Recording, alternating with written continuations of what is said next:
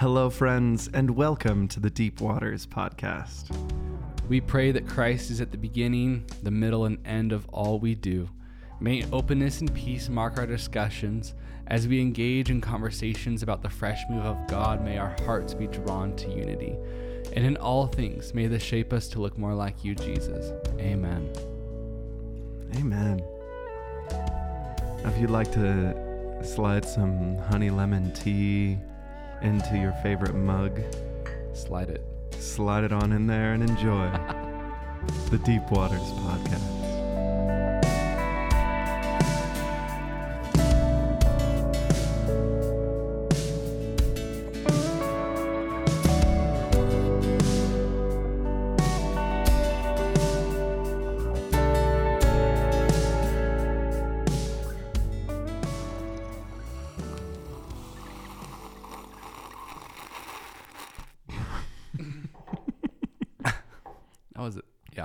Yum. That was odd. Oh, man. Hey, thanks for joining us. Hi, Jace. Hi, Benjamin. What a it's good day. great to be with you guys again. Mm, yeah, yeah, it's really wonderful. Uh, favorite part of my life is these conversations. Get so out of here. It's true. It's Um, definitely the, my most favorite part of Wednesday afternoons. That's great. It's, it's the only probably really consistent part of your Wednesday afternoon. Except for I joke. I joke. using the restroom right before we start this. I don't Oh, know. that is also consistent. Mm, Close you- second. Good, there you go. this is a close second to that, is what you Yes, mean. yeah, yeah, you go. exactly. Sure, sure, sure. Oh man. You had a thought you wanted to start with. Do you remember? Uh, was that something I wanted to start with or end with? Oh, just considering the season. Let's just uh, yeah, Yeah. yeah. Let's. Maybe you said end with it, and I forgot. I thought it was start with. I did say end with it, but we'll just like sandwich it. Okay, I think we'll it's really good. it. yeah. No, I mean, just Oh, thinking about we're like mid-November and it is the holiday season. Yeah. and it's kind of among us and i know that as the days get shorter you know families get you know together and there just can a lot of stuff be brought up during the holidays Mhm. and uh, sweaters, turtlenecks come out. yes totally Yeah. and those are always anxiety inducing It's a big shift. yeah it's like i don't know why the collar has to be so high are you is that collar choking you no um no i mean in all seriousness yeah it's just it can be a hard time and so we just Mhm. want to say if there's anyone out there that needs someone to talk to Mhm. please reach out we would love to personally talk with you um, but also we have many people we can refer you to to have those conversations of those kind of bubbling emotions or those underlying things that you just don't even know what to do with Right. you know and so we just don't want that to go unsaid or or to not have um, a place where people can talk about those things Yeah. It's so real. yeah i just i just know uh, yeah this can be a hard time for a lot of people and i want to acknowledge that and say we are absolutely here to talk It's good. Yeah, we're we're here saying we want to become more like Jesus on the podcast, but if all we did was just talk about these different ideas um, and didn't actually love one another, then Yeah. our our faith would be dead, you know, because we're not working it out. absolutely I just read James this morning and it was very convicting. yeah it's a goodie Um, and so yeah, I mean, if you're listening to this podcast and the holiday season for whatever reason for you is a really challenging one, um, maybe it could invoke any kind of trauma or isolation, mm-hmm. disappointment. Um, we pray lean into community, absolutely get out of isolation, and um, and come to us and see how we at the church might be able to help. mm-hmm. And even if that's just yeah, directing you to someone with the skill set to help you, um, because we might not have the skill set, who knows? But yeah, please take us up on that offer. We don't want any needs to go unmet in this house. come on Mm-hmm. that's good Yeah, if we are a family, then we should really mean that. mm-hmm. Hmm. It's good. Okay. Well, Yeah. well, thanks for letting me throw that on the beginning of totally the conversation. yeah we'll just good. we'll have the same conversation at the end too Good. Yeah. Double Yeah. it, Lord. we'll just copy and paste it. Um, what are we gonna what are we gonna talk about today You know, we on and off through this fall have been talking about the tongue. We called it the Power of the Tongue series. Yeah. And then in the midst of that, our wonderful friend Richard Gordon came from Bethel School of Supernatural Ministry and he came with a team and there were all these people that had radical encounters with God and we wanted to interview them and so uh, sort of without intention we've created a little series about encounter Mm-hmm. and I think in the future, I want to come back to that and unpack more what encounter is and what we do with it and get more perspectives on it and Mm-hmm. And just do that with more intentionality. Yeah. Um, and because we told you, listener, that we were going to be in a series on the power of the tongue, it felt right to come back to that. Mm-hmm. So here we are coming back to that. And we're going to frame it a bit more today around the concept of consecration. Mm-hmm. I don't know, listener, if you are aware of this, but it has become increasingly evident to all of the people on staff that the Holy Spirit has wanted to teach us, um, and not just teach us, but move us into a season of deeper consecration. Yeah. Um, it, it almost, uh, according to us, happened by accident, but then, of course, it was so coincidental that it wasn't coincidental at all. It was just Mhm. providential. The Lord obviously wanted to move in this way. Yeah. Um, because Kenny and I were recognizing, wow, we're doing something in youth group that it sounds like Britt is already doing in young adults. Mhm. And here we are on the podcast talking about taming the tongue and being the salt of the earth and the light to the world. Mm-hmm. This is all consecration language. Yeah. Totally. There was a great sermon on consecration, multiple, Mhm. um, that came out from the pulpit on Sundays. And so it's just been evident that God's wanting to set us apart for his presence and for his service. Mhm. Um, and I think the Power of the Tongue series was sort of how we stumbled on that in this podcast. Mhm. And I just want to flush out some of those ideas. Is that fair? Yeah, that sounds like a great plan. Because consecration, I mean, correct me if I'm wrong, but does anybody ever use that word except just in a theology conversation? I don't think so. Not it, like yeah. There's so many of those Christianese words. I mean, I think I think a lot of juice boxes say juice from consecration, right? yeah, yeah. This is so it's kind of the same thing. grape juice consecrate. You consecrate. Yeah. yeah, that's it. I think that's that's, That's exact the only other thing. use that I've heard of. so All right, and just in case you missed it, that was a joke. that was a joke. It's- Concentrate is Yes. different than the word consecrate. I just don't want to create confusion. oh, that was yes. a good one. yeah, yeah, yeah, yeah, yeah. Um, do you have any idea what consecrate means? I would say to make holy. Perfect. That's it. is my understanding of it. Amen. Okay. Good job. Awesome. All right. I think we can put a cap on this podcast for now. Thank you for listening Um, to the Deep Waters podcast. We do that joke so much. We do. Shoot. Sorry. No, that's true. To make holy, it's really um, that simple. But uh, we're going to commit some time to unpacking what that means. And first, by talking about what holiness is. Mm-hmm. Um, I think when I hear holiness, well, maybe not anymore because I've studied it a lot. But originally, when I heard holiness, what I thought of was like a person who was holy was a person that just did all the right stuff, sort of Mhm. like a works righteousness. Like uh, moral. Yeah, moral. Like holy. It's like a holy person is just a moral person. that's good. Mhm. Sure. So if you're not moral, you're immoral, then Mhm. you're not holy. Yeah. Those things are essentially synonymous, but just a, a Christianized version of morality. Mhm. Would you relate to that? Do you feel like that's what holiness is meant to you? Yeah, I think that was probably an earlier understanding of what holiness was. Sure. But I also think growing up in a church that was focused a lot on holiness, I also Mm. I also associated with the word sanctification, Wow. Yeah. Which I felt like if I was to describe that, that would just to become more moral, Sure. to be the most moral, Mm. and Okay. then you're wholly moral by the Mhm. end of your sanctification. Um, that was my under. So it's still definitely a a um like a sliding scale of morality Sure. and the good or bad choices you're making. Yeah.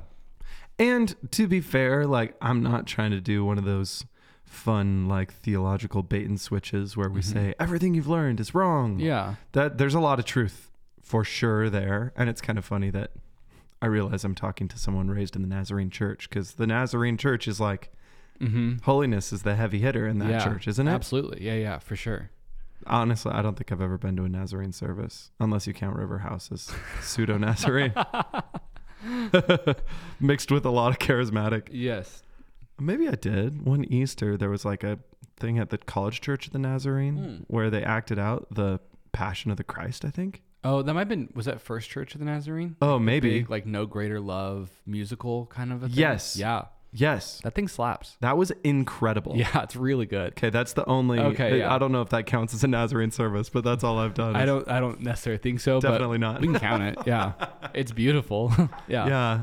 I come from the Presbyterian church where there are a lot of gifts and strengths, and um, the conversation around sanctification and holiness was just not one that we really had much. Wow. Because that was so tied to my faith. Hmm. Like growing up. Like that's all I thought being a Christian was. Wow.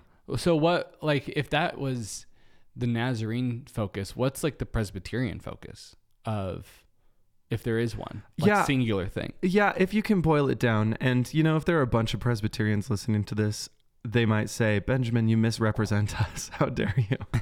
and if that's true, I'm so sorry. I just pictured like a Presbyterian listening party that we don't know about.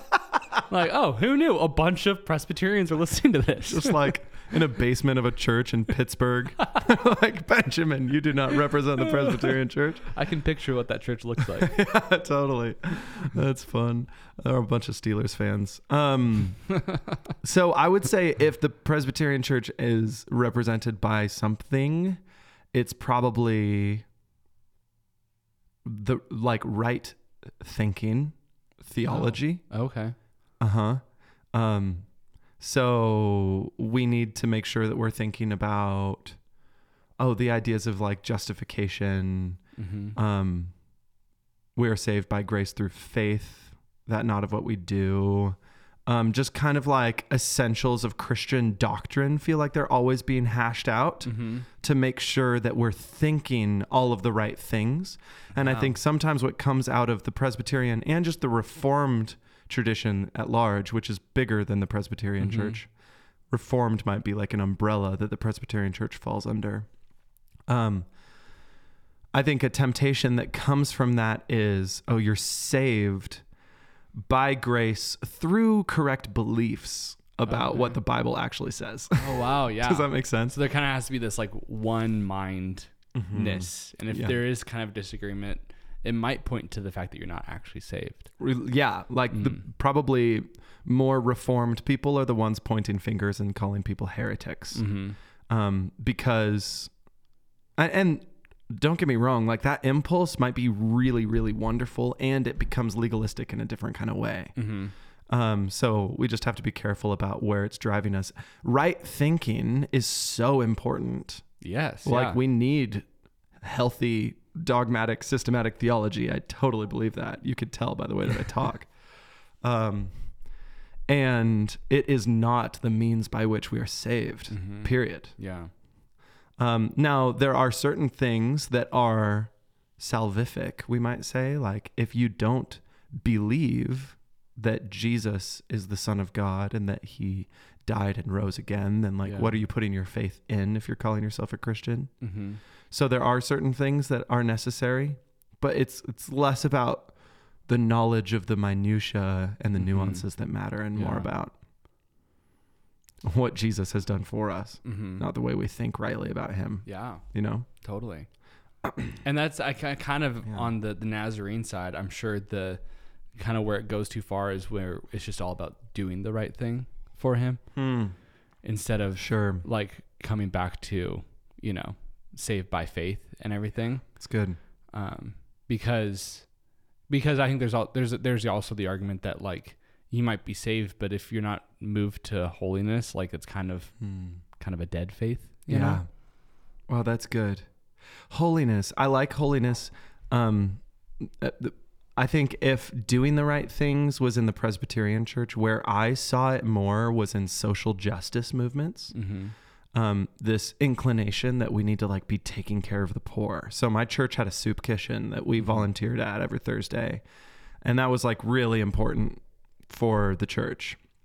And when I went to a Presbyterian university, it was like um, so many social justice issues were always at the forefront of the way that we were thinking Mm-hmm. that sometimes we got wrapped up in cultural social justice arguments that actually didn't look a whole lot like Christ anymore. Oh wow. Um, it, you know what yeah, I mean? I could see how that could go that way. hmm Because maybe like I don't know, you see liberal politicians are the ones that seem to be proclaiming social justice issues more than the conservative ones. Mm-hmm. And then you accidentally buy into a whole bunch of things those politicians might be saying that aren't really biblical. Yeah. Yeah, that. I think Presbyterians would fall Mhm. into that trap a Mhm. fair amount, Totally. Yeah. myself included. Um, yeah, but oh, oh wow, this has all been a rabbit trail, hasn't it? Yeah, but, But it's fun. good. I like them. No, it's not a bad rabbit trail. No, okay, so holiness. Mm-hmm. Um, What is what does holy mean? what does holy mean? Okay, most simply, I bet t- m- basically all of our listeners probably know the very basic definition of holy Mm-hmm. is Set apart. Amen. You got Mhm. it. To be set apart. The first word or the first time in the Bible that the word holy appears is uh, with the Sabbath day. Hmm. It, unlike the other six days, God set the seventh day apart for rest. Mm-hmm. Um, so w- when you think about holy at its most basic, even like a, I mean, you can't really boil it down to a secular level because it's inherently woven into the things of God. But Mhm. at its most basic level, you could say, like, if I have 10 black t shirts and one of them is red, the red one is the holy one because it's set apart yeah. and it's the one that most closely resembles the blood of Christ. Whoa. Come on. But you see, it's like set apart. It's different. Yeah. Um, like you could even make it, yeah, just different. I don't need Mhm. to go more into that. But um, I found this definition to be helpful, and you can guess where it's coming from. The wonderful Dr. Tim Mackie. Come on. He says that uh, to be holy for a person or a thing, like a like a sacred bowl that was Mhm. used in the temple, Yeah. to be holy is to be brought into the presence of God at the service of God. Wow. So only God um, at the beginning is like holy. And then he creates the world. And the word we're going to use today to pit against holy is common. Now, we use common intentionally. It's a word that the Bible translators have often used. When you think of the word common, do you think of like a moral value? No, No. not at all. Great. Mm-hmm. That's the point. Yeah. Very good. So God created the world and said that it was good. Um, like the dirt, it's good. It's common. It's not holy. Hmm. It's not set apart in the biblical mind. Mm-hmm. Um, when God takes that dirt and creates an image bearer, sort of, it doesn't explicitly say this, but it feels like he's setting apart the image bearer as holy to be set apart like a priest. This is where we get our royal priesthood language Mm-hmm. f- between God and his common creation. So something that was common, just like the dirt, was shaped by God's very own hands and breath to become something that was set apart. So the process of moving from the common space to the set apart holy space is consecration.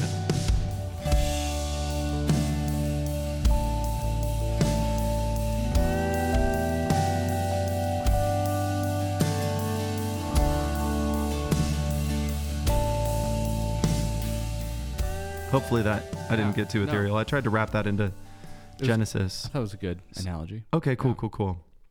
Um, a way that I like to think about holiness Yeah. Yeah, this is a way that helps because it's also biblical. Light and dark. Mm-hmm. So notice like when people go into the temple and they're doing something wrong, what typically happens? Like if they Oh. walk into the temple and they aren't consecrated to be walking into the temple, do you know what happens? They die. They die. Is that is that real? That's the answer. yeah. Dang. That's the answer. Oh, bummer. Yeah, it's tough. So there's a moment where that happens, and actually, Pastor AJ said it from the pulpit this past Sunday, um, which would have been what November Eleventh, twelfth. twelfth. Yeah, Yes, November twelfth. It was a great day. Um, the sons of Aaron, these two priests, sons of the high priest, go into the tabernacle with strange fire in Leviticus chapter Mm. 10. And we'll come back to this, but the fire from the altar consumes them because they weren't doing it right and they die. Uh, and actually, high priests, it was a pretty common thing that they would have bells of some kind on their um, on their robes. Mm-hmm. And one of the thoughts around the bells, uh, there could be more to this, but at least what I've heard is that the bells um, would show people outside of the temple or tabernacle that the priest is still in there moving around. Mm-hmm. And then they would potentially tie a rope around the high priest's ankle so that, that if the holiness of God consumed the priest, they could pull the priest's body out without having to go in themselves. wow, Is that crazy? that is crazy. Yeah. So when you hear this, you typically our like modern response is, "Whoa, God is brutal." Mm-hmm. Like what? What's going on here? Like people are just walking into a room to meet with the Lord, and He kills them. Like, is that at all off-putting? A little bit, yeah. That's, that that doesn't fit into like the Jesus, like come be my disciple, you know, Yeah. box that I have. Right. This like gentle, uh, if you're familiar with Isaiah 42, it describes Jesus prophetically as someone who like won't even damage a bruised reed. Do you know that? That prophecy is so beautiful. I just want to read it because it's so beautiful. Isaiah chapter 42. Behold my servant. So this is talking about Jesus prophetically. Behold my servant, whom I uphold my chosen one in whom my soul delights. I have put my spirit upon him. He will bring forth justice to the nations.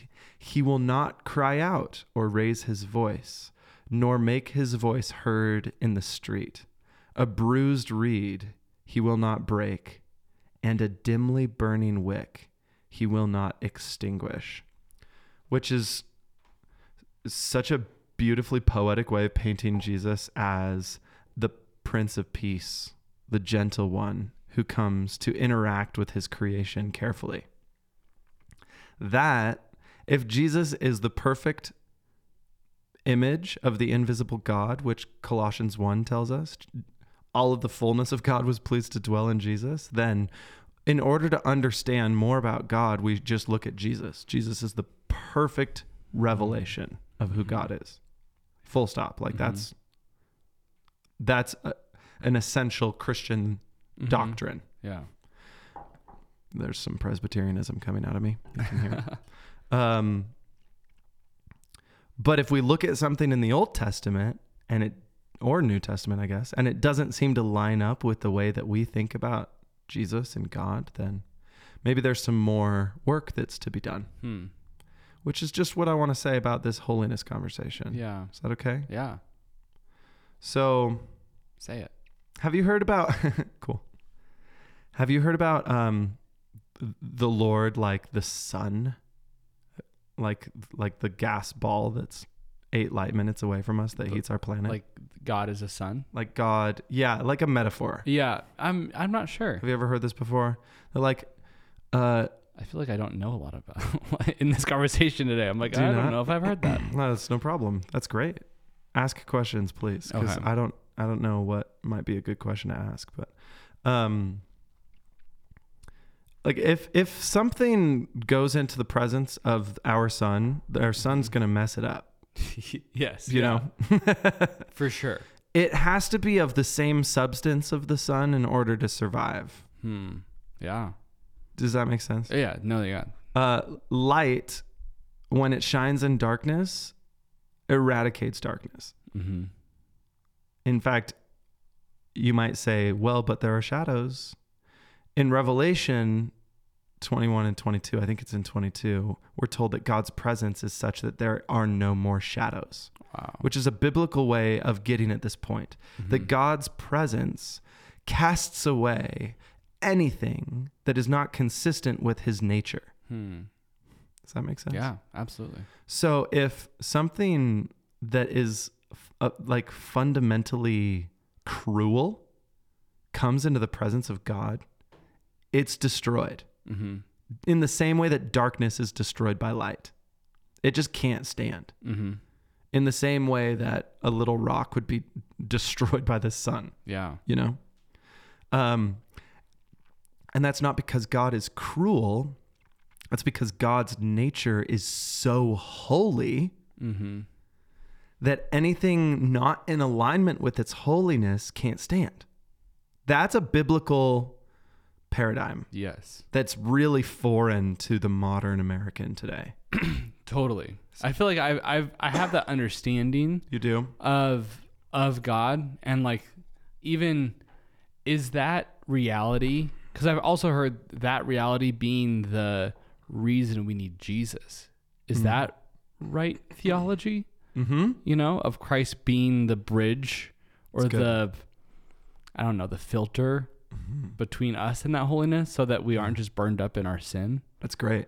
Yes. Is that I because I'm I, I feel like I heard something recently that I'm not sure if it's on this topic, but it felt like a different view of Hmm. that. But sorry. But yeah. Oh, okay, So cool. we'll if you think of it, bring we'll, it up. We'll land there sure. with that kind of thought question. Yeah, but you you need Jesus. hmm wow. There it is. Here we come. The gospel. Uh, I would say we need something in order to Mhm. get us into the state where we become light so that we can stand in the light. hmm If we want to use that lightness, Yeah. light versus darkness metaphor. And if there's some light in us and some darkness in us, the darkness is going to be eradicated in the presence of the light of God. And that might completely eradicate us. hmm And so, w- one of the stories of the Bible, like an aspect of its great meta narrative, is what is God's plan for getting humans back in his presence hmm after they've made some terrible decisions and rejected him and chosen the darkness and the sin, Yeah.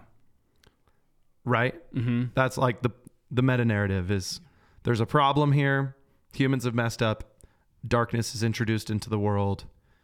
Now God is on a rescue mission. So good. Is that great? Yes. That okay. I remember what I was thinking. Send it. This was the interview with Preston Sprinkle and N.T. Wright that just came out, Mm. where N.T. Wright says one thing we've been completely misled to believe is that the role of like the Christian life is to escape to heaven, Yes. but really it's all about God trying to reconcile and come back to us. That's great. That's the thing that was ringing in my my Mm. head that I wanted to clarify. oh, I'm glad you said it. Yeah. Because I think I, I mean, for a, quite a while in my walk with the Lord, I thought it was just all about just trying to do the right thing or believe the right thing um, to get to heaven. Yeah. And that be the sole purpose of faith in Christ. Mm, that's good. Yeah, uh, there's a lot of the church today that has made that mistake. And again, there's so much truth in it. Mm-hmm. Kind of like what we're talking about with our Nazarene and Presbyterian backgrounds. Mm-hmm. So much truth to say that I'm saved by the grace of Jesus and that I'll be with the Lord in eternal life In paradise. because of his blood. Yeah. Totally.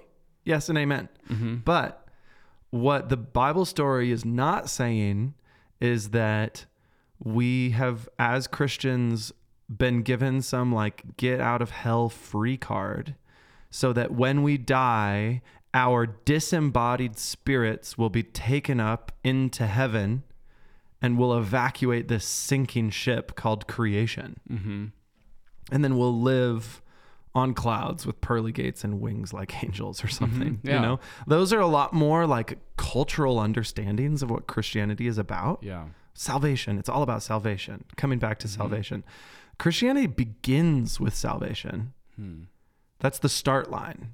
Come on. And once we've crossed that start line, really the project that God is on is not about saving humans from this wreckage. It's about saving humans as a means by which he can save his wreckaged world in order to redeem it all unto himself. Yeah. And anything that is going to persist in rebellion against his redemption project is going to have to be done away with. Mm-hmm. Does that make sense? Yes. Yeah, Yeah, that's yeah, a yeah. way of framing what the whole biblical story is about. Mm-hmm. Totally. So, holiness is a huge part of this because essentially what God's trying to do is make all of creation holy, Mm-hmm.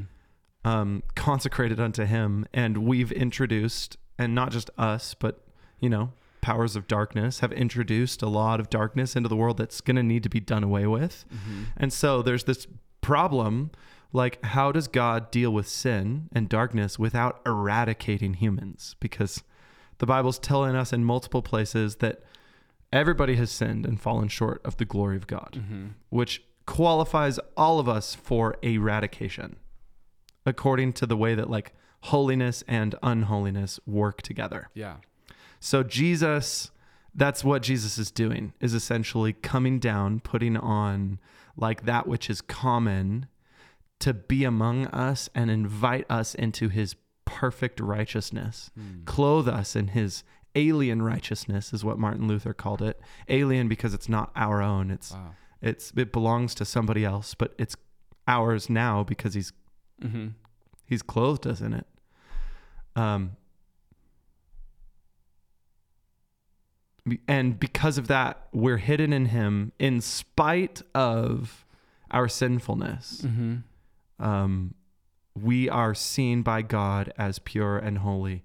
Positionally, we are sanctified before God and can therefore, as Hebrews tells us, boldly enter into the throne room of grace because of the blood of Christ that has given us that ability. Mm-hmm. So notice like what that's doing.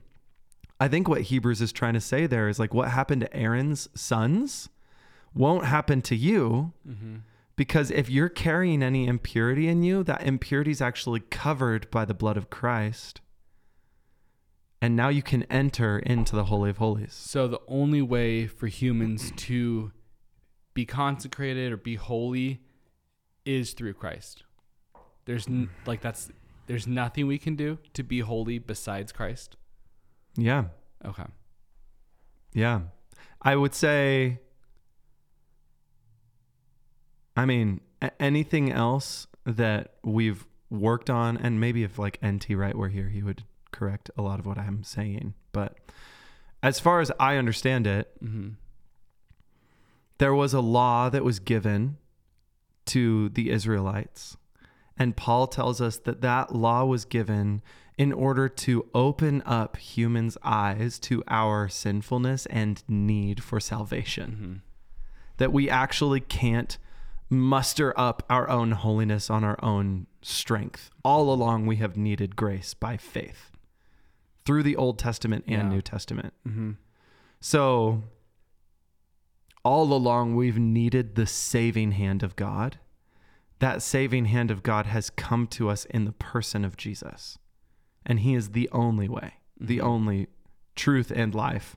No one can come to the Father except through me, which is a way that Jesus is saying, No one can be made holy except through me, Mm-hmm. because you need to be holy in order to come to the Father. Something you said at the beginning is you kind of use the example of dirt being common, God forming us from dirt into maybe something that's holy Mm, yeah. or set apart. But then did we lose that identity when we sinned? Yes. Okay. Biblically, yes. Okay. That's, Because we, we we are still the image of God, yeah.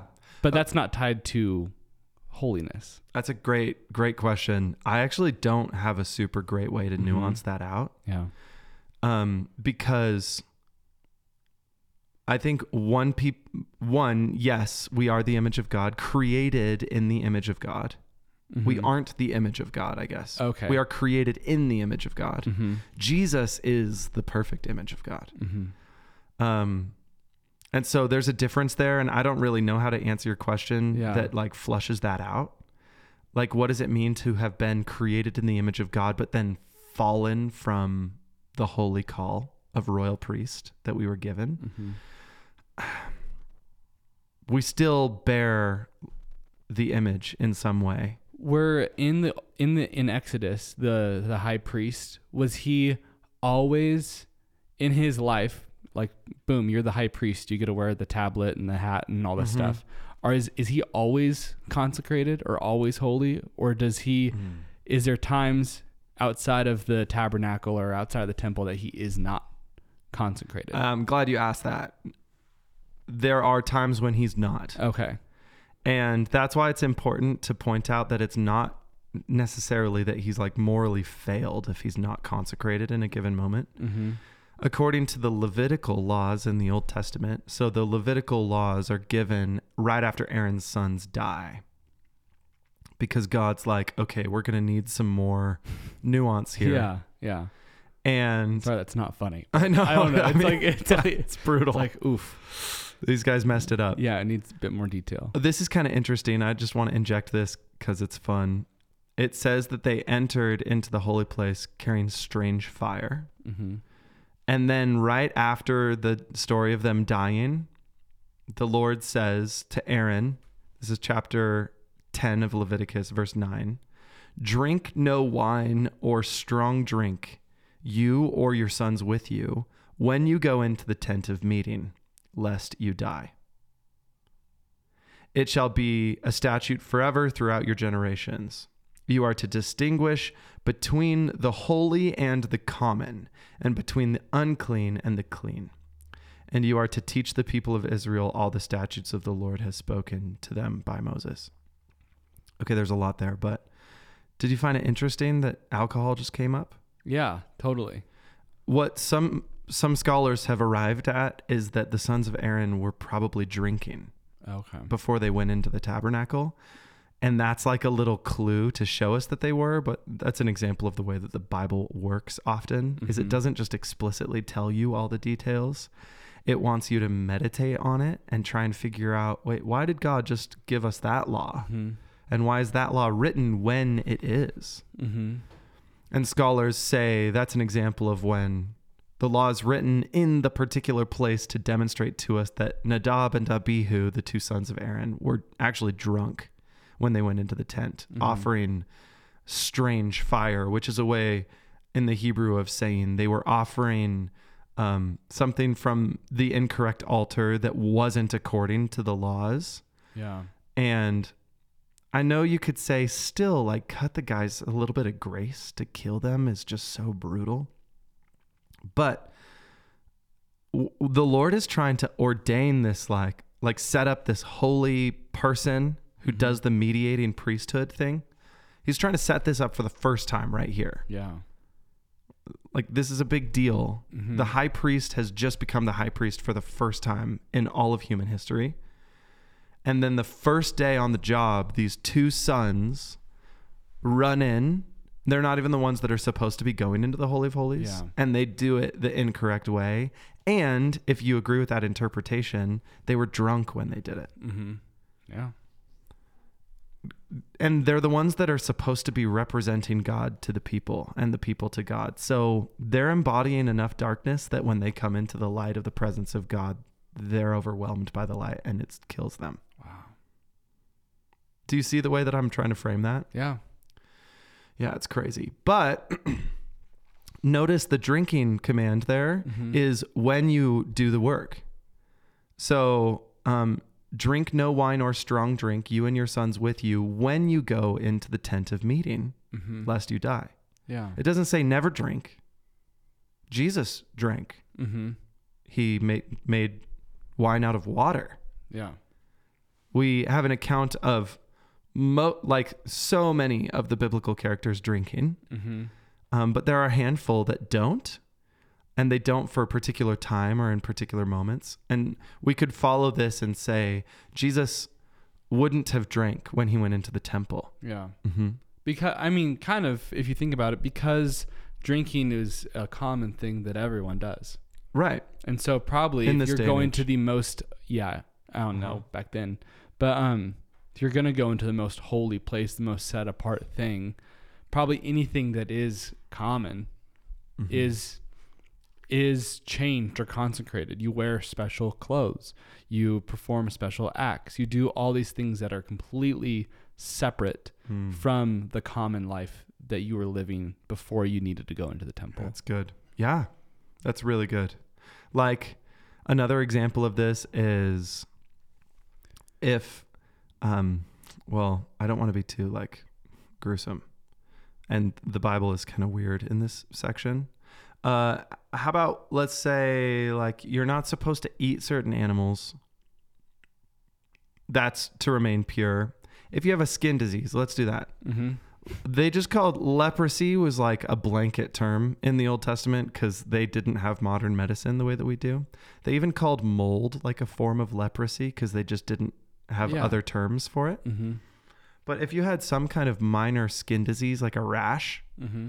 you weren't supposed to enter the Holy of Holies or the temple, the tabernacle, whatever the presence of God was in your day. Um, you didn't do anything wrong. It's not a moral failure that you have a rash. It Probably might be out of your control. probably totally out of your control, you know? But, you know, there's some hygiene things they're trying to figure out and this is this is the key to me that I think is most profound. That rash to the people in Israel represents where the darkness of the fallen world is starting to interact with God's creation. Hmm. Because that ra- rash should not exist in the Garden of Eden. Does that make sense? Mhm. Yeah. Skin disease shouldn't exist. Mm-hmm. It's not your fault if you have leprosy. You're not sinful. And yet you bear something that doesn't exist in the Garden of Eden. So Mm. it's inherently, to use the light and dark metaphor, it's inherently darkness. So if you carry that darkness in with you to the presence of the light, Yeah. the presence of the light will overwhelm Yeah. you, Consume you. consume you. Mm-hmm. Exactly. In the same way that darkness is consumed by light. Yeah. Um, so that's why there's all these laws in there about skin disease, reproductive fluids, times of the month. Mm-hmm. If your father died and you had to touch his body to go bury him, you were unclean for a certain amount of days and you had to perform these rituals to be made clean. mm-hmm. Now that doesn't mean you shouldn't touch your dad's dead body. If if he needs burying, then Yeah. do that. Mhm. That's really good. Don't just leave him on the ground wherever he passed. That's horrible. Yeah. You know? Totally. the Jewish people would have never dreamed of doing something like that. That Mhm. would have been so dishonoring. Yeah. So, what makes you unclean is not necessarily sinful. Mm-hmm. Um, but that also means that whatever made you unclean needs to be dealt with. It's kind of like a contagion. Mm-hmm.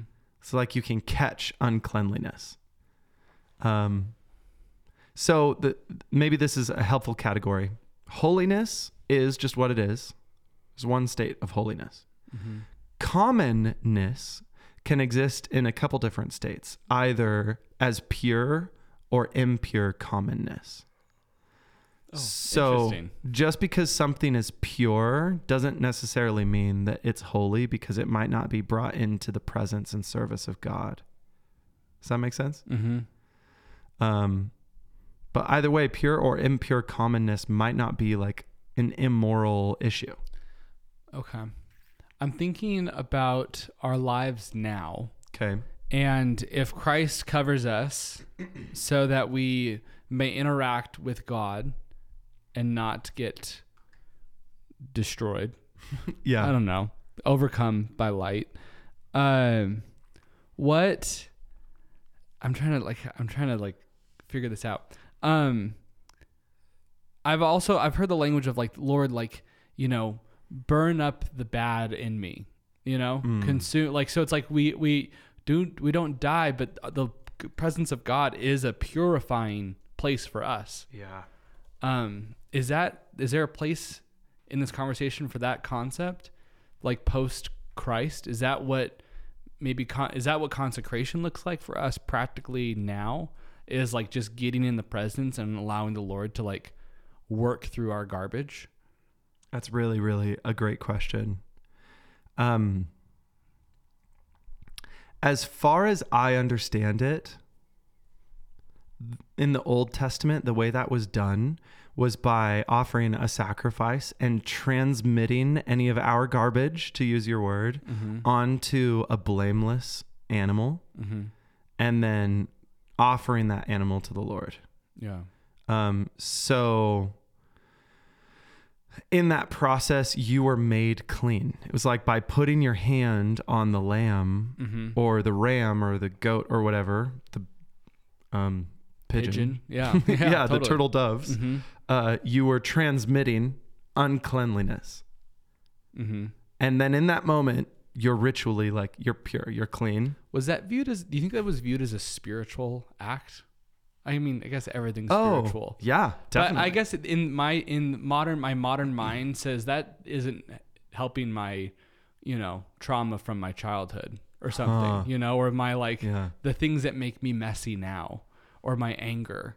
Uh, I don't I don't know. And and and the Lord can use anything. I'm not saying that, but that doesn't fit my mind of like Lord like you know, essentially like bring up thoughts that I can bring to my counselor, you know, in your presence to make me a better person. Sure. Feels like a new version of consecration. oh, fascinating. I'm I'm just like this is these are just my unfiltered thoughts that I'm bringing. I don't I don't know.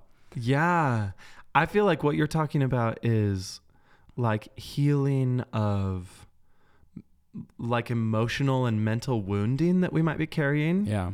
And I don't, as far as I'm aware, I don't know that categories around those things exist at all in the Old Testament. For sure. And that that's where I'm like trying to maybe But if there's like, fit something on where it shouldn't be. if there's guilt or shame connected with those things from my past, then totally the sacrifice is taking care of it. In the Mhm. same way that in the Catholic Church throughout the history of the Catholic Church, and I guess in some ways in our Protestant traditions, confession mm-hmm. cares for the guilt or shame we might be carrying. Yeah. You know?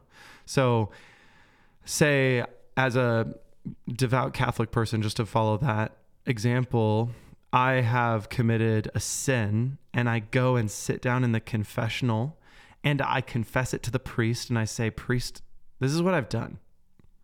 It's terrible. I Mhm. repent of this thing. Yeah. And the New Testament tells us that ministers of the gospel, that and because we're a priesthood of all believers, we Mhm. believe in the Protestant church. It's anybody can do this. Yeah. We can forgive sins in the name of Christ, Hmm. which is an incredible thing. I don't know if I was even really familiar with that concept. Do you know that? I can't. I know that I know that Jesus says that. Yeah. You know? But that's like I mean, that makes sense, but I just have never thought of it that way. Yeah. Um, because it's Jesus who has forgiven our sins, and Mm-hmm. wait, let me see.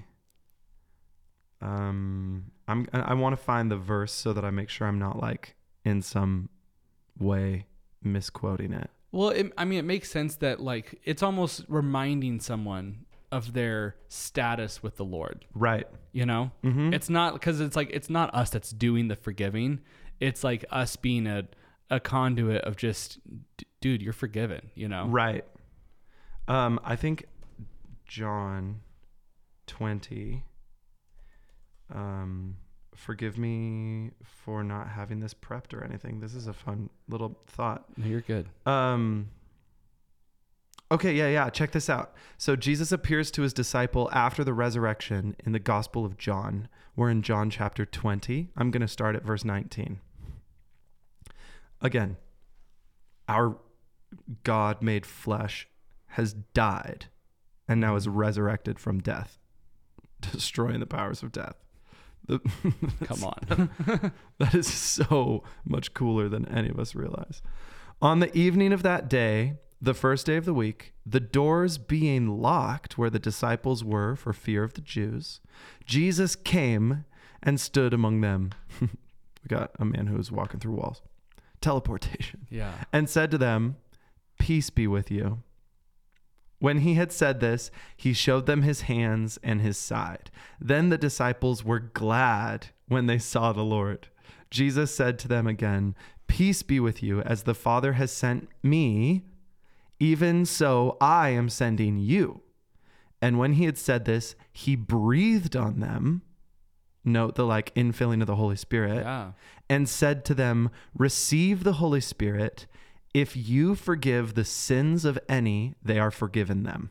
Wow. If you withhold forgiveness from any, it is withheld. Hmm. Fascinating. Yeah, that is actually really fascinating. Jesus' words right there. Mm-hmm. I'm glad that I got to read it, so you're not taking my word for it. Totally. Um, uh, and especially we could wrestle with that, what the latter half means. If you withhold forgiveness, it Mhm. is withheld. I don't know what to do with that theologically, if I'm honest. But um, I think that's just a representation of if the Holy Spirit is working through us, we Mhm. have incredible authority Yeah. in the name of Christ Mhm. as his representatives. Um, oh, all of this was just to say that confession wipes us free Yes. and sins are forgiven. Mm-hmm. And that is a way that we might experience the same kind of freedom that someone in the Old Testament would have experienced freedom when they, you know, Mhm. offered a sacrifice at the altar in Yeah. Jerusalem. So, next question. Please.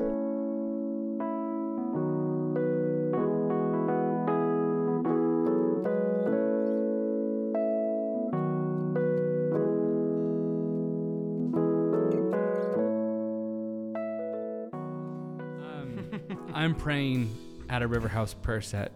Lord, consecrate me. Mhm. Am am I praying, Lord, purify me? Could that be another way of saying that? Yeah. Okay. Sanctify me. Sanctify me. uh-huh. Make me holy. Okay. I think all of those terms are interchangeable. The difference between them, I don't know, if I'm honest. So I love I mean I so this is the thing. I love this prayer. I think it's so beautiful that we're pursuing this. These are just the thoughts that are coming up right now. Mm-hmm. Christ has clothed us in righteousness, right?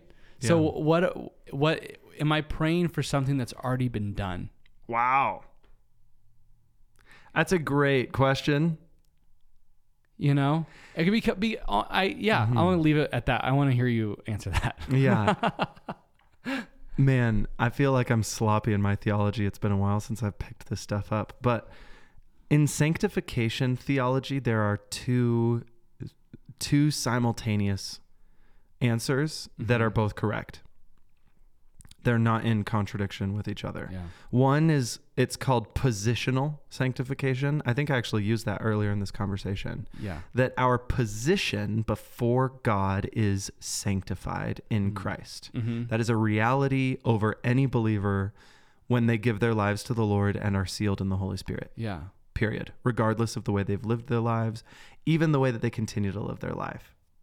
But Paul says, should sin abound? Heavens no, right? Yeah. because we're as we've been sanctified by Christ's blood actually before the throne of grace Mm-hmm.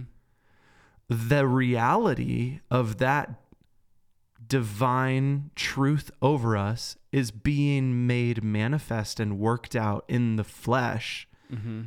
throughout our lives and that's called progressive sanctification Okay. so we say that those two things are happening at the same time Mm-hmm. Positionally, we are sanctified. Progressively, we are in the sanctification process. I guess th- Is that okay? That makes sense, and those can live at the same time and still be true. Yeah. Because I think I, I I I know that I'm like saved by faith in Christ and like clothed in righteousness, but I also know that I'm not perfect and I make Right. mistakes. And Lord, like purify the imperfections in me Mm-hmm. is totally a prayer I pray all the time. Wow. So it's, it's like trying to wrestle with like, oh, we are, you know, white as snow through like the blood of Christ, but why am I still sinning, or why am I still like, Mhm. you know, being driven by like the desires of my flesh? This is good because you're just wrestling with issues that the church has been wrestling with, including Paul. Like, if you read Romans 7 what you've just said is what Paul is saying. Mm-hmm. He says, Why do I do the thing that I do not want to do Yeah. when I know that I'm dead to my flesh? Mm-hmm. My flesh has been crucified with Christ, in fact. It's dead. mm-hmm. And yet, I, it feels like I have a divided will. I think what we need to recognize is that by the blood of Christ, and I can't point to all the Bible references, but just know that they're in what I'm trying to say. At least I hope they are. um, by the blood of Christ, we are dead to sin. We are no longer in bondage to sin. So, whereas before Jesus, it actually had us as slaves. Mm-hmm. Now think of that slavery being broken, like my shackles by the blood of Christ are broken off of me, and maybe like the prison doors are swung wide open. Mm-hmm. And now, empowered by the Holy Spirit, I have to work out my salvation in such a way that I stand up and walk out of the cell. Mm-hmm. I'm no longer bound in that cell, Yeah. but I could potentially continue to exist in that Yeah. cell. You could just stay seated there. Right. That's not a metaphor that comes to us from the New Testament, I don't think, but those concepts are coming to us from Paul's writing for Mhm. sure. Well, he Paul even says I like to be slaves of righteousness. Wow. So it's like it's again it's submitting not to your own flesh and the world but completely submitting in the Mm. same way, Yeah. the opposite way to the way of Christ. That's good. Huh. I want to read this. This kind of Yeah. it came up to me because it was a question that you asked. 1 Corinthians chapter 3. I'm going to start at verse 10. By the grace God has given me, this is Paul speaking, I laid a foundation as a wise builder, and someone else is building on it. This is Paul talking about how, like, a bunch of people are going to minister to you, Corinthians. So he laid the foundation, which is a way of saying, I planted this church, but then people like Apollos Mhm. came in and built on the foundation I had Yeah. already laid. Okay, continuing. But each one should build with care, for no one can lay any foundation other than the one already laid, which is Jesus Christ.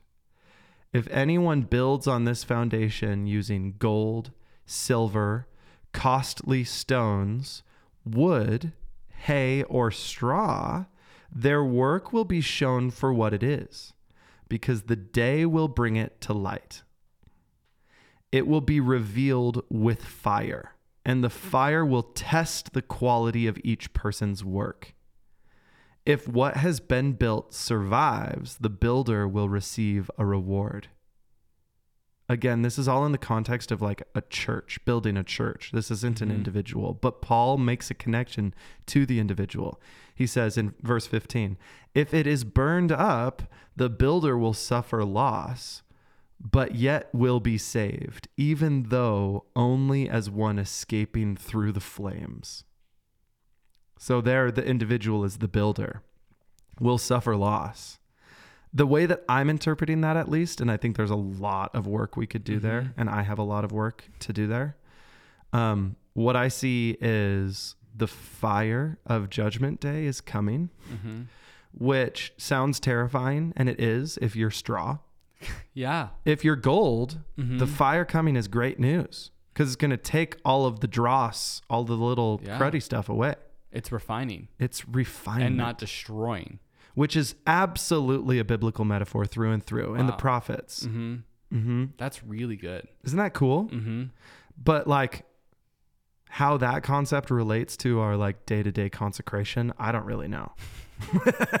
yeah, like what? I guess I mean, we kind of got to uh, land this podcast. At I know some point. we do. This is wild. It's been a lot, but like, what what can I do in my life that builds with gold or things that will be refined and not destroyed? great. It's great. Is that it, that's that's the prayer of our church right now? That's I think. Great. Thank you, Lord.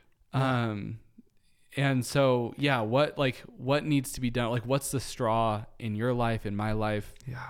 Um, I don't. Yeah, I mean, I feel like I can think about some things, but Yeah, I mean, I'm just thinking about the way that Paul writes so many of his letters. Typically, I'm, Ephesians is a great example of this. I've been in Ephesians a lot this semester. I say semester because you can tell I'm a youth leader, but Um, Ephesians is where we get those wonderful words. You've been saved by grace through faith, Mm-hmm. and that not of what you can do. It's a free gift of God, so that no one can boast. Mm-hmm. Right? Come Which, on. if you're like a um, Bible church evangelical Christian, you're like, Amen, Yeah. Hallelujah. like that's the gospel right there. One hundred percent.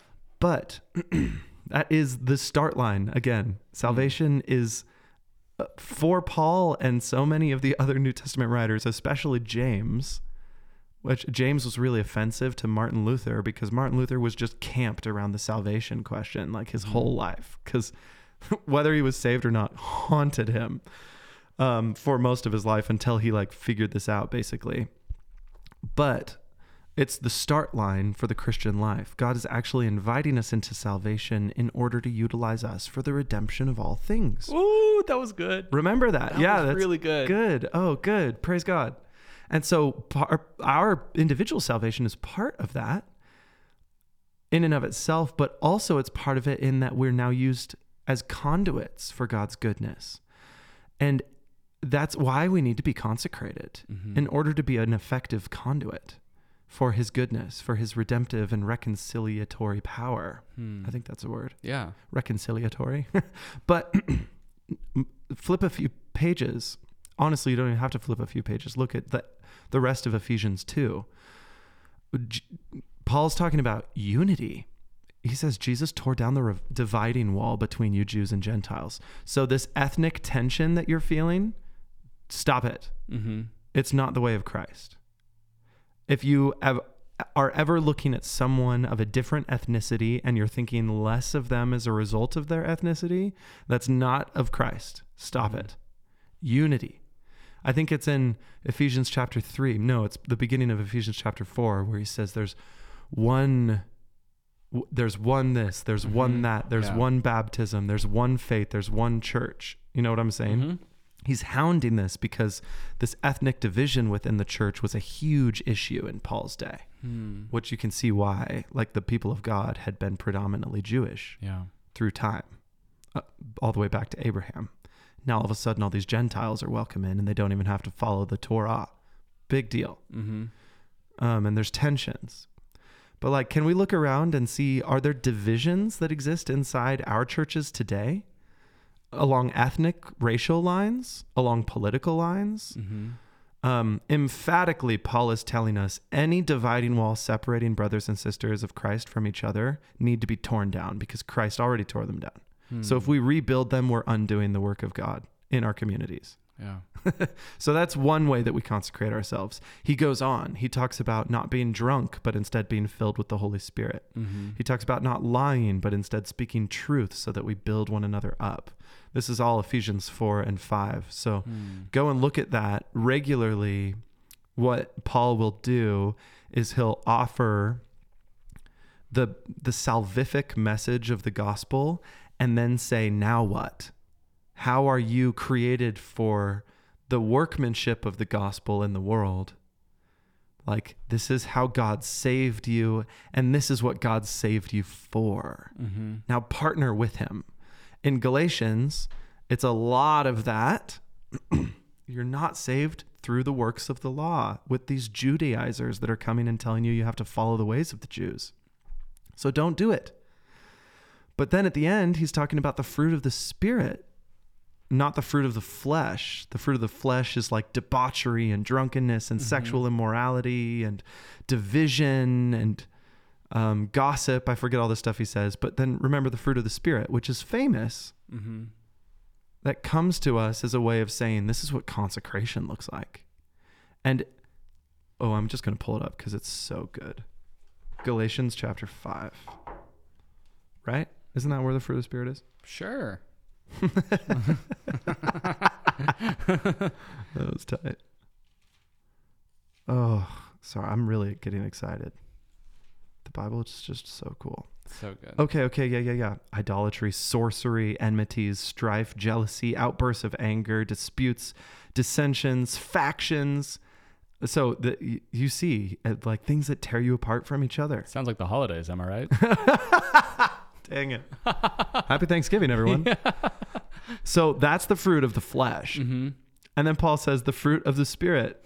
You know it. Yeah. Do you have like a little song that you learned at some point? Uh, no, I don't think so. Oh, I It's painted on my parents' stairwell, though. oh, I love Isn't that, that. beautiful? My mom painted it. It's so pretty. Your parents are some of my favorite humans. Love, Mhm. joy, Mm. peace, Yes. patience, kindness, goodness, gentleness, Yes. faithfulness, self-control. Boom.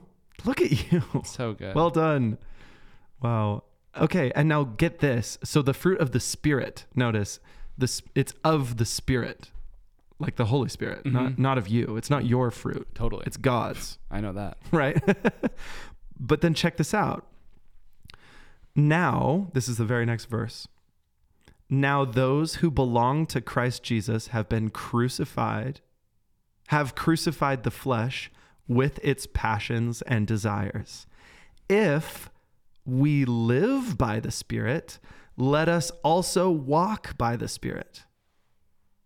Let us not become boastful, challenging one another, envying one another. Which Mhm. to me, I, I was confused by that. I'll be honest when I first read it because I'm like, wait, wait, wait. The fruit of the Spirit. So the Spirit is doing it, but Mhm. now there's an if, and Paul's saying, but if we live by it, Mhm. then we should walk with the Spirit. So there's agency here. Yeah. I don't have to be passive.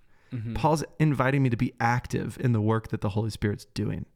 Does that make sense? yeah. So- absolutely. Like consecration is a work that we're co-laboring in in our own selves with the Holy Spirit hmm to bring about joy, peace, patience, kindness, goodness, gentleness, faithfulness, self-control. Like if I just give my life to Jesus and then sit back and live the same life I always had, those things will not be born in me Yeah. because I'm not walking in the Spirit. hmm And then James would say, Your faith is dead. Actually, it was never alive to begin with. Because if Mm. you had gen- genuine faith, it would manifest itself as works. Hmm. And that's not because we're saved by works, but because faith actually changes you. hmm Wow, now I'm just really excited about the gospel. Come on. Is this answering your question? It's so good. Yeah. No. Totally. yeah. No. It's it's it's beautiful. Yeah. The fruit of the spirit isn't for us. You know, yeah. it's for other people. And so if you're just in Mm. isolation, it's not going to manifest itself. It's good. Which is great because the fruit of the spirit is for you because you're in community. Mhm. So your neighbor's love, joy, peace, and patience is going to bless your life immensely, and you get to bless theirs with yours. Whoa. So don't isolate. So don't isolate. you want to bring it back to that? We could go into so much more, but I feel like we hit the basics of what I wanted to today. Yeah, did I? I didn't derail it too much. No, no, you did everything Okay. perfectly. You did perfect. It's not true. so there's a church historian named Larry Hurtado. And this is what I want to say. Um, maybe lastly, before we do our other plug that you all know is coming. Um, compromise is just not the option to be the church that we need to be. hmm. Um, relevance, I think, is sometimes a word that had been thrown around. I think it's not thrown around nearly as much as it was in the early 2000s Mhm. because the church was starting to wane and people were like, oh no, what do we need? We need relevance. We need Mhm. to like frost the tips of our hair so that we look like those cool punk rockers. And like, I don't know, maybe I need to wear skinny jeans too, says the youth pastor. And Mhm. I I just I need to be relevant, and then relevance turns into compromise because it's it's the way of light taking on the way of darkness yes. in order to appeal to the way of darkness. No, heaven forbid compromise. What Larry Hurtado, this church historian, wrote, um, which I think is so great about the very earliest church, was it was pr- precisely Christianity's difference and distinctiveness to the Roman culture of that day that made it so appealing, not its relatability. yeah. It was not relatable. Christianity made no sense to the early Roman, Wow. but it was so compelling because Mhm. they were living in a world of darkness. And then all of a sudden you'd meet a Christian in the marketplace and his light would like blow you over almost. Yeah. It's like, dang, this person isn't gossiping. And when I gossip around him, I'm like, uh, I'm feeling convicted because he's only speaking in Mhm. honoring ways. Yeah. like what is this? It actually feels amazing and I kind of want it. Mm-hmm. It's the Holy Spirit. It's Yes. it's the salvation of Jesus. Yeah. What is this peace that uh, happens when I walk into this coffee shop that's run by Christians? Wow. You know, when all I am feeling is anxiety throughout my day and worry. Wow. But like, what? What's that? You know, like, how is their joy so everlasting? Like you know, like we're talking about That's the it. current events, and I'm frantic, and they are peaceful. Wow. That's that's different, you know. That's good. like the, the our culture's so quick to set off the alarms and pick anxiety or depression over joy and peace and love and gentleness and patience and man like I, I I a radical radical discipleship to Christ looks so different than the way our culture is discipling people So, so different and like yeah let's not compromise let's not let our saltiness be diluted right. by just like adding, you know, stuff to it. Amen. Hmm. That's gorgeous. Yeah. If you had a pot that was just full of salt, Mm-hmm. but then started to like mix different soup mixes in there, eventually it's just going to get saltier, like less and less salty Oh, until yeah. it's not salty at all. Sure. You know, if, if you over salt a soup or something, Yeah. you just add more and it gets less salty. Sure. So don't add stuff that just makes you less salty. oh wow. That's I'm good. preaching to me right now. yeah. There's a mirror behind Benjamin, and I probably should just be looking myself in the eyes in this room that we're recording. That's good. You're preaching to me too. Hey, Hey. You're preaching to me too. don't don't get less salty. Oh, don't don't do it. Cuz then what good is unsalty salt worth? It doesn't do anything. Doesn't do anything. It's sand. Jesus said some scary words about that. and I don't want to lose saltiness. And it's in the Holy Spirit that we become more and more salty. That's Mhm. consecration. Yeah. That's, I guess, the bottom line. And we could hit the conversation around consecration from every angle as it relates to our world today. Yeah. What do we do about the way we dress, the Mhm. way we interact with media, Yeah. um, the way we interact with the news, Israel Palestine? Mm-hmm. What do we do with I, I, any any number of things? The, the way that I buy my shoes. I don't Mhm. I don't know. Seriously. Substances. You could go on and on and on, and the the heart of the law is love the Lord your God with everything that you have, and love your neighbor as yourself. That's what Jesus said. Don't overcomplicate this. Hmm. And I think as we do that, consecration will come. Um, so I just challenge all of you to be thoughtful in the way that you engage with any aspect of your life and continue to ask the question what does it look like for me to be salty? Yeah. Yeah. That's good. That's really good. Hmm. Come on. Okay. Is that a fair way to wrap up this Power of the Tongue series? Yeah, we talked nothing about the tongue. Yeah, we didn't at all. The tongue is like one example, and it, mm, I guess we could hit it another day. I, I don't know that we will. No, but we could go to James, uh, which I've brought up a bunch. You can tell I just read it. Um, James says the tongue is like the rudder. It's Mhm. like whatever you're saying, your whole body steers in that direction. Mm-hmm. So I think it is worth our time. Proverbs hits it. Paul talks about it. It's it's all throughout the Bible, really, in mon- many different ways. Um, and I think as Christians, we're probably quick to point to the more obvious sins like adultery and drunkenness, Mm-hmm. um, and then justify gossip. You know, Mm-hmm. because it's oh, you know, we're just yeah, it's just we're just gals chatting. you know. totally. We're just like, you he knows I love him, but, Mm-hmm. you know, Yeah. it's easy to justify that.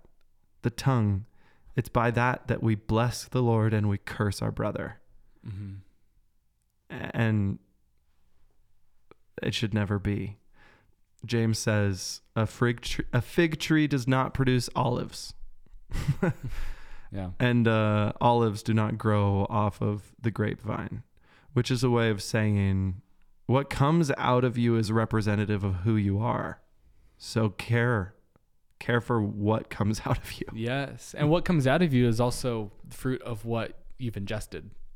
That's very You know, good. You are what like- you eat. You are what you eat. And so the things, even the things that we yeah, take into our body are going to affect what comes out and the Mm. words that we say and and all of that. The th- the things that we think towards someone, which is according to Jesus, just as powerful as action. You know, It's great. all those things. It's great. Yeah, I'm not. I'm not saying that just because I said we didn't talk about the tongue. we obviously talked about consecration, and that's so has to do with the tongue. So, yeah, I'm not sure if we'll And hit this again. in the spirit, it almost feels like the Holy Spirit led us to the tongue in order to lead us to consecration. Mm-hmm. So I think we ended where we needed to end. Perfect. Does that I- feel right to you? Yes, totally. If you disagree with us, listener, let us know. Mm-hmm. Yeah, because we'll we- we'd love any of your feedback. Oh, so good. All right, I'm done. All right.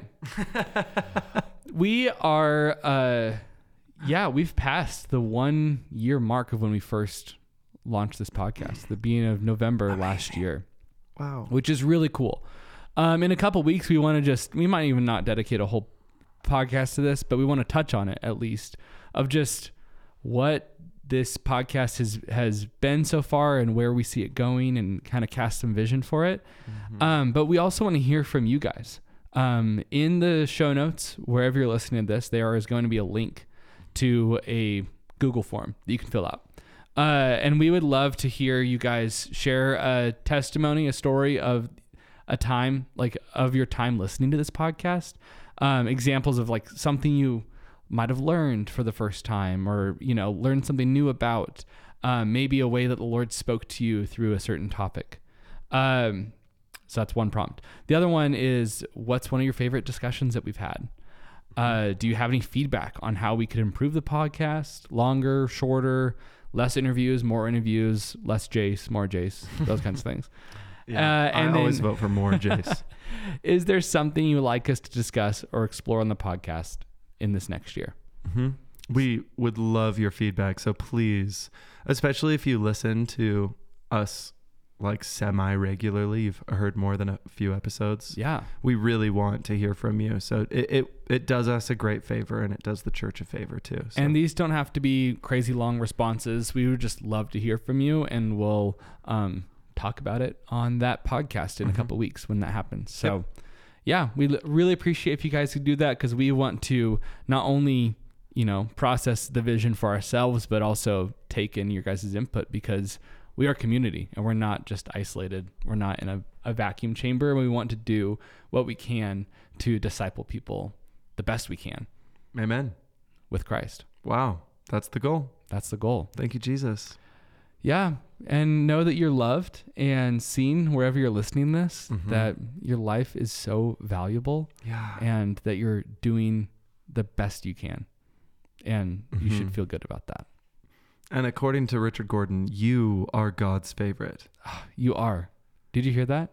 You You. in the car right now at home, you're God's favorite. At the gym, Benjamin, Jace, you're God's favorite. you are God's favorite. There's no scarcity in the Lord, so we can all be his favorite. That is great. Period. That's a good way to end. And yeah, like please remember our ask at the very beginning of the podcast too. If Mhm. if you need support of any kind because you could use the church to act like the church, please reach out and tell us what your needs are. Yes, and Yeah. amen. You are God's favorite. Bye. Dialed. That was right on. Let's go. Thank you so much for listening to the Deep Waters podcast. If you have comments, questions, or concerns, maybe even a recipe or two, please send them to deepwaters at riverhouseministries.com. And if you would like to join us at Riverhouse for Sunday service, we meet at the Vineyard Boise at 4 p.m. We'd love to see you there. We could not do this podcast without a little help from our friends. Our theme music was written and recorded by the Riverhouse worship team. Production is done by Jordan Soderman. Special thanks to Isaiah Guerrero for our artwork. Benjamin Olson writes and co hosts with me, Jace Langley, and I also edit this bad boy. If you like this podcast and want to keep going on this journey of discipleship with us, please leave us a review wherever you listen to the Deep Waters podcast. May Christ be with you wherever you go.